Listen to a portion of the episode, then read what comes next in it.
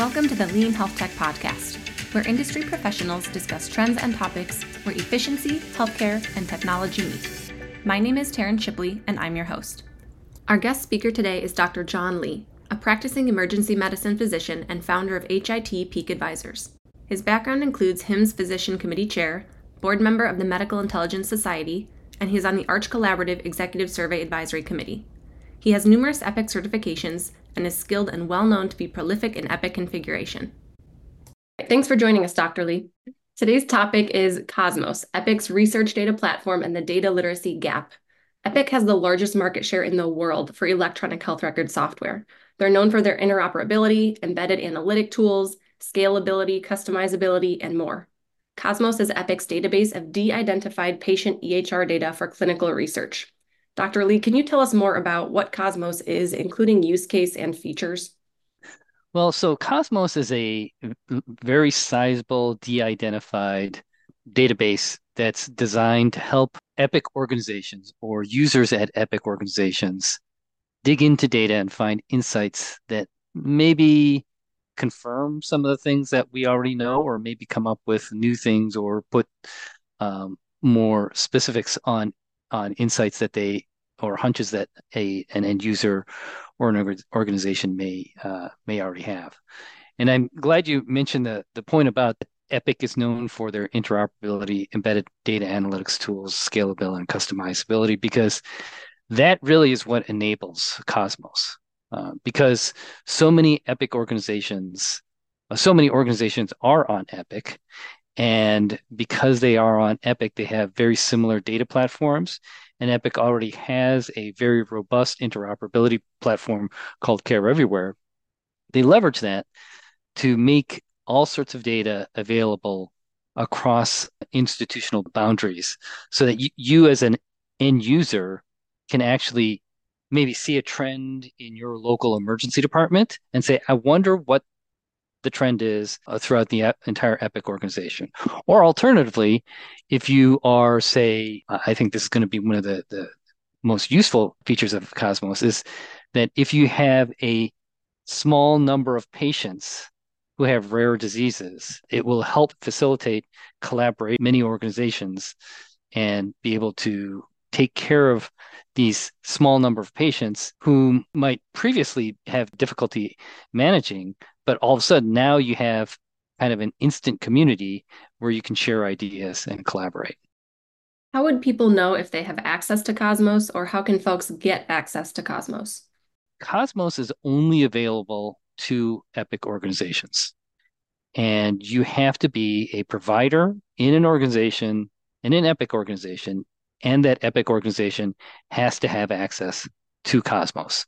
If you're at an EPIC organization, but the EPIC organization does not have access to Cosmos, you don't have access to Cosmos. And then even if you are within an organization that does subscribe to Cosmos, they limit the number of licenses.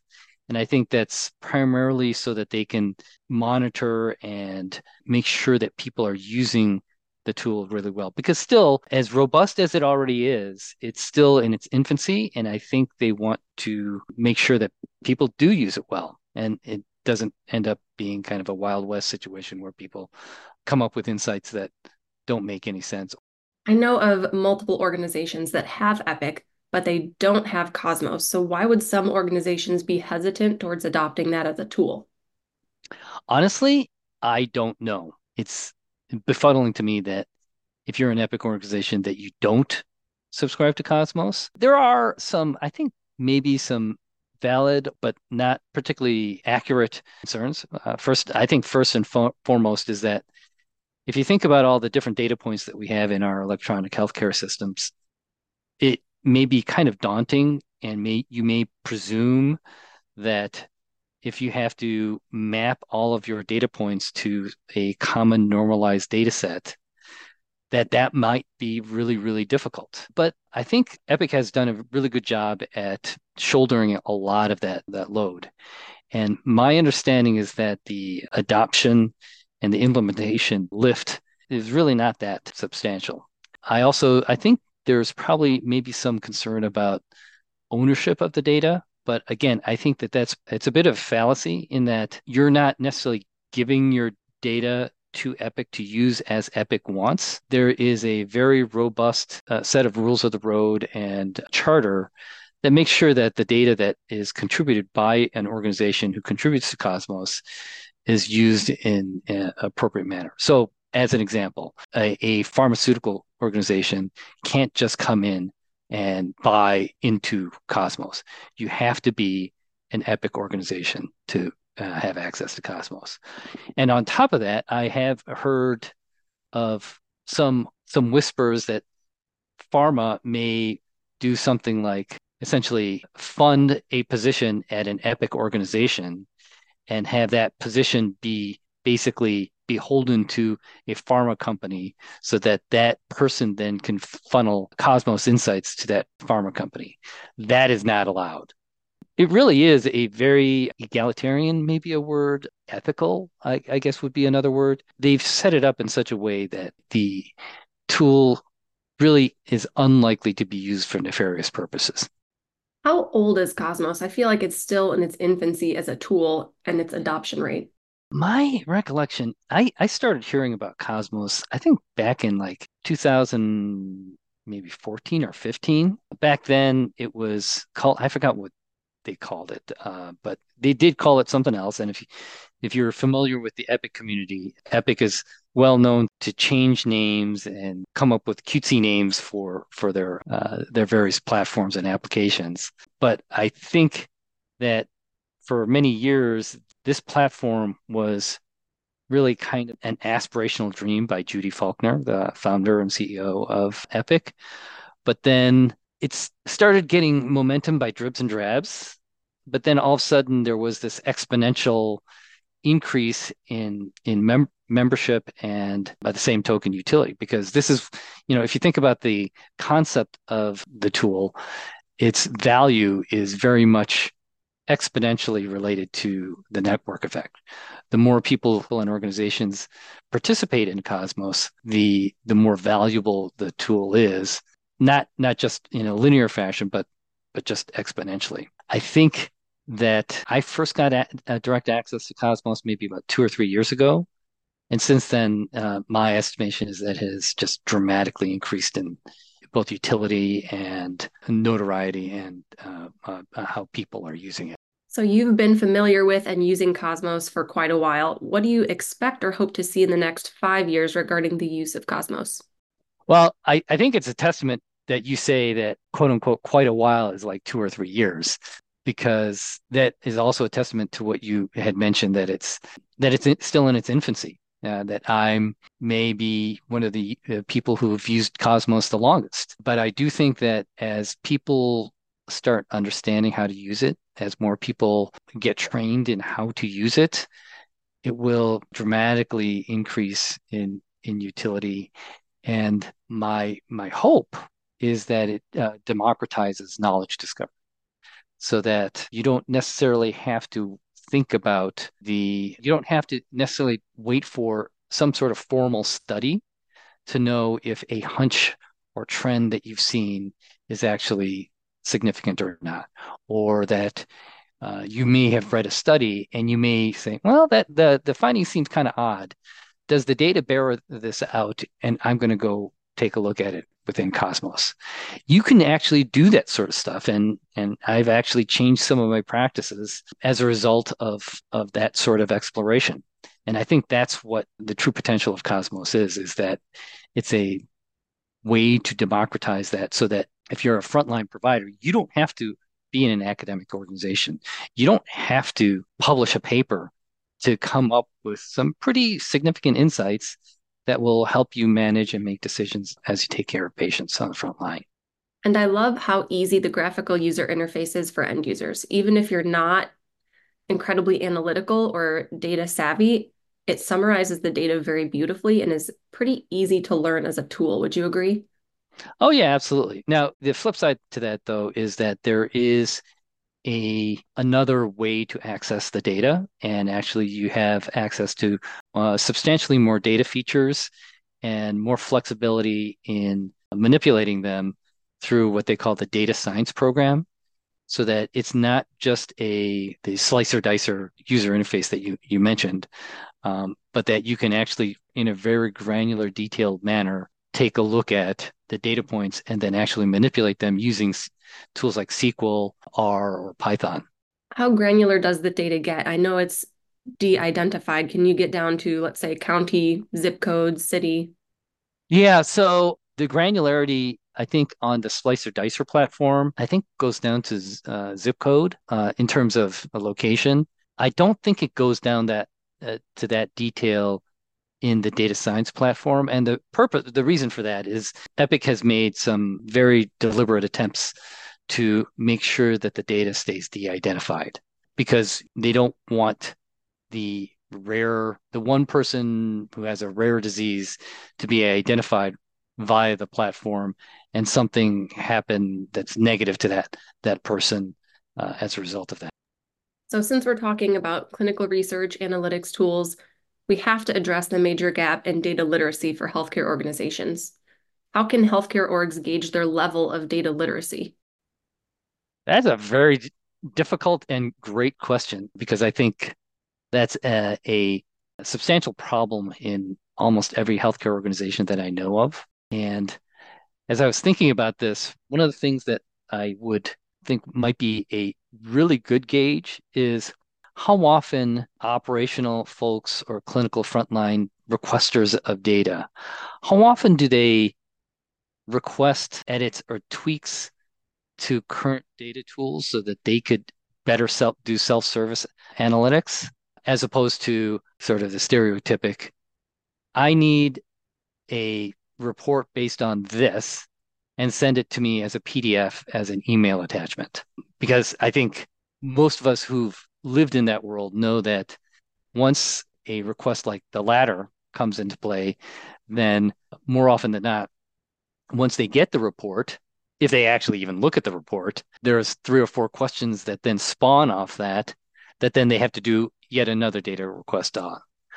So instead, what I would love to be able to see, and I actually talked about this with one of my other analytics colleagues at another facility, is that I would love to see a, the majority of data requests coming from operational and clinical folks actually be a request of a new column, for instance, in a in an already existing platform, so for, for instance, Slicer Dicer or or Tableau. Maybe an extension of that is that I want to be able to use the columns in such and such a way.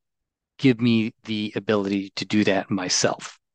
That is where I think you can make a lot more, much more substantial improvements in, in your operations with that level, if you get to that uh, level of data literacy. Those are great points, that literacy is reflected in the type of requests, the wording of requests. I exactly. completely agree. It is very frustrating when you get a request for, and then they attach a P D F of a C M S measure or something, and it's twenty-six pages long. Yeah. And then what are you going to do with that? You know, mm-hmm. ultimately, you want to put that pretty substantial amount of effort into creating an analytic tool that actually helps people make decisions. And so many of the requests that people ask for often are what I call nice to know sort of things. That you, you mentioned C M S, that we may already know that we have a certain compliance, certain level of compliance with some C M S metric. And, and certainly we have come up with visualization and, and analytics that allow us to submit to uh, agencies like C M S or other regulatory or specialty society accreditations. But wouldn't it be great if you, at the same time that you come up with that sort of request, that you realize that, hey, these are some of the data points that will help us do better in that sort of that metric? Or what are the metric? What are the data points that will help us improve on that metric? And then use that then as a seed to grow more adult analytic tools and increase your data literacy so that you understand, oh, that's that's why such and such issue is occurring so frequently, and that's why it's been so difficult to, to fix. Now we have the data tools to systematically approach a problematic problem and break it down into component pieces, and we can start solving it uh, bit by bit, piece by piece. It seems like you're referring to some sort of variation of a root cause analysis or a five whys, saying, here's our overall metric. What are kind of the submetrics underneath that really allow us to dig in more? Right. And on top of that, to be able to say, then let's say you do a five whys, and then let's say one, there's one particular metric that you come up with and you realize, well, that was not the metric to, to measure.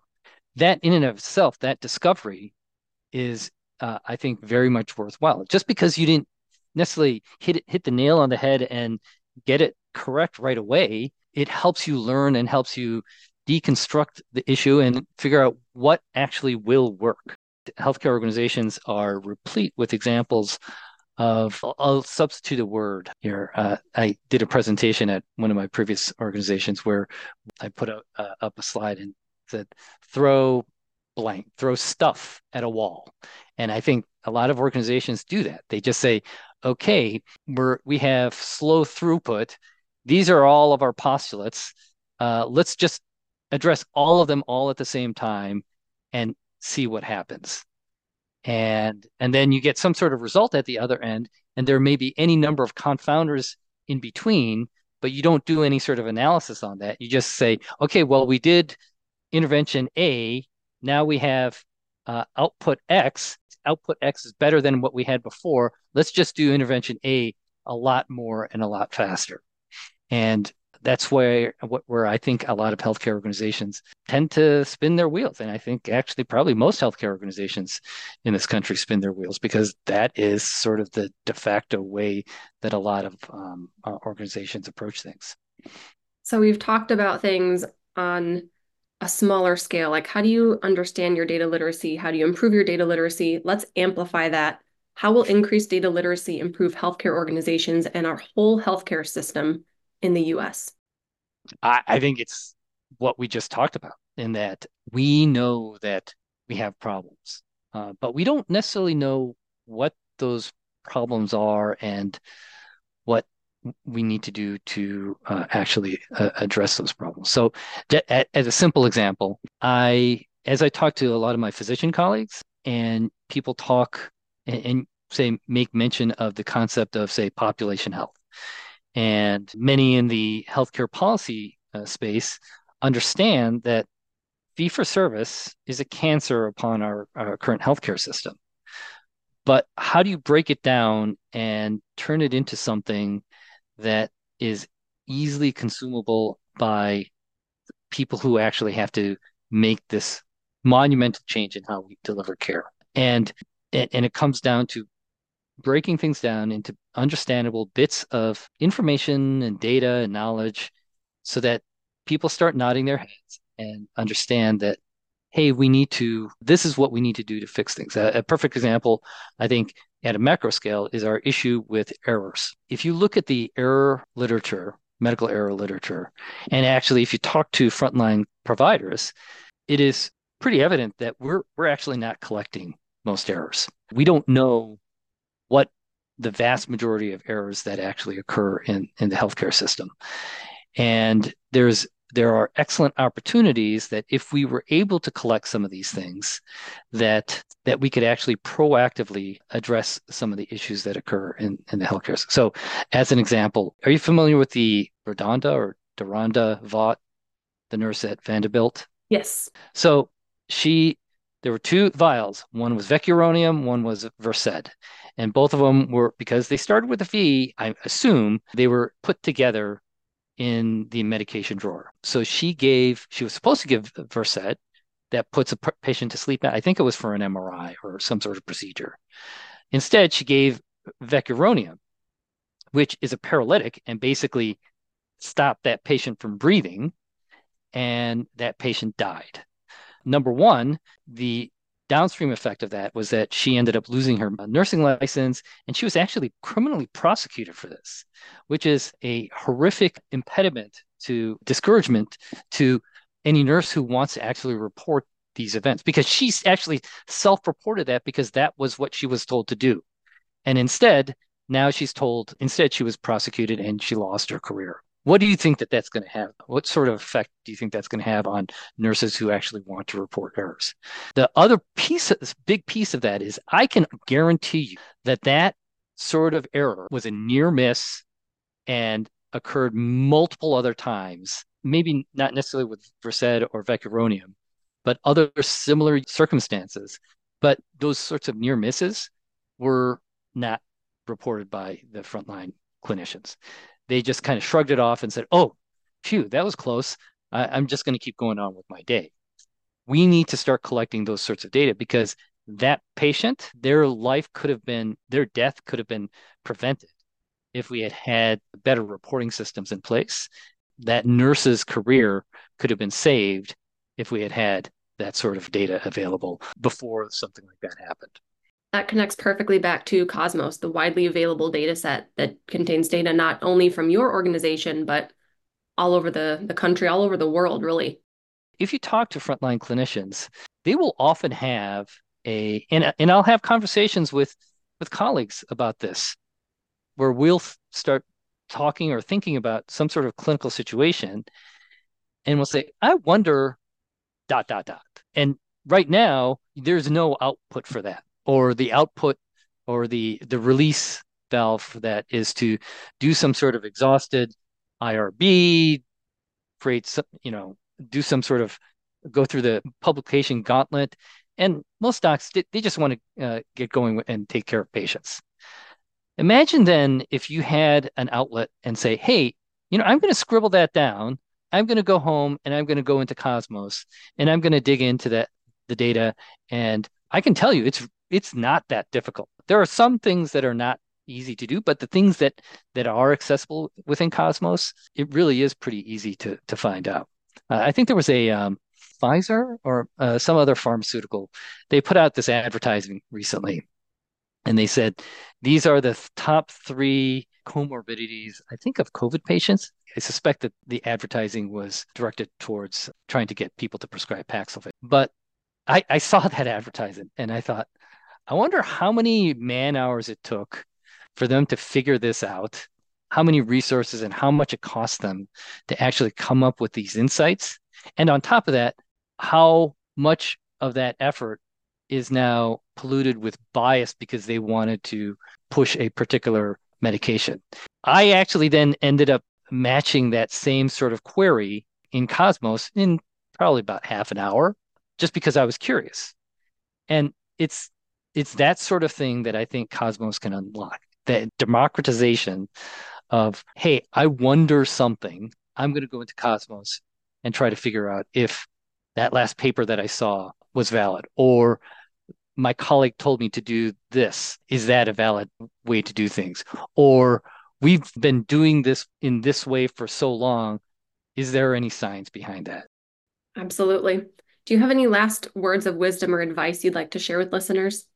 I really do think that we can fix healthcare in the United States. It certainly needs to be fixed, but the core of what we need to do is, is based on data analytics and the insights that we can glean from better data analytics and, and to our conversation previously, data literacy. The people who make these sorts of decisions, not the data and analytics and the I T folks, but the frontline operational people, they have to understand the power of what data can do and how it can truly transform what we do in healthcare and stamp out the things that we do in healthcare that are so poor and try to accentuate the things that we actually do really, really well. Thank you so much for sharing your insight around Cosmos and data literacy. This concludes today's Lean Health Tech Podcast. If you're a listener and would like to hear a certain topic covered in future episodes, please let me know by leaving a review or comment. Thanks for joining, and be sure to check out the next episode.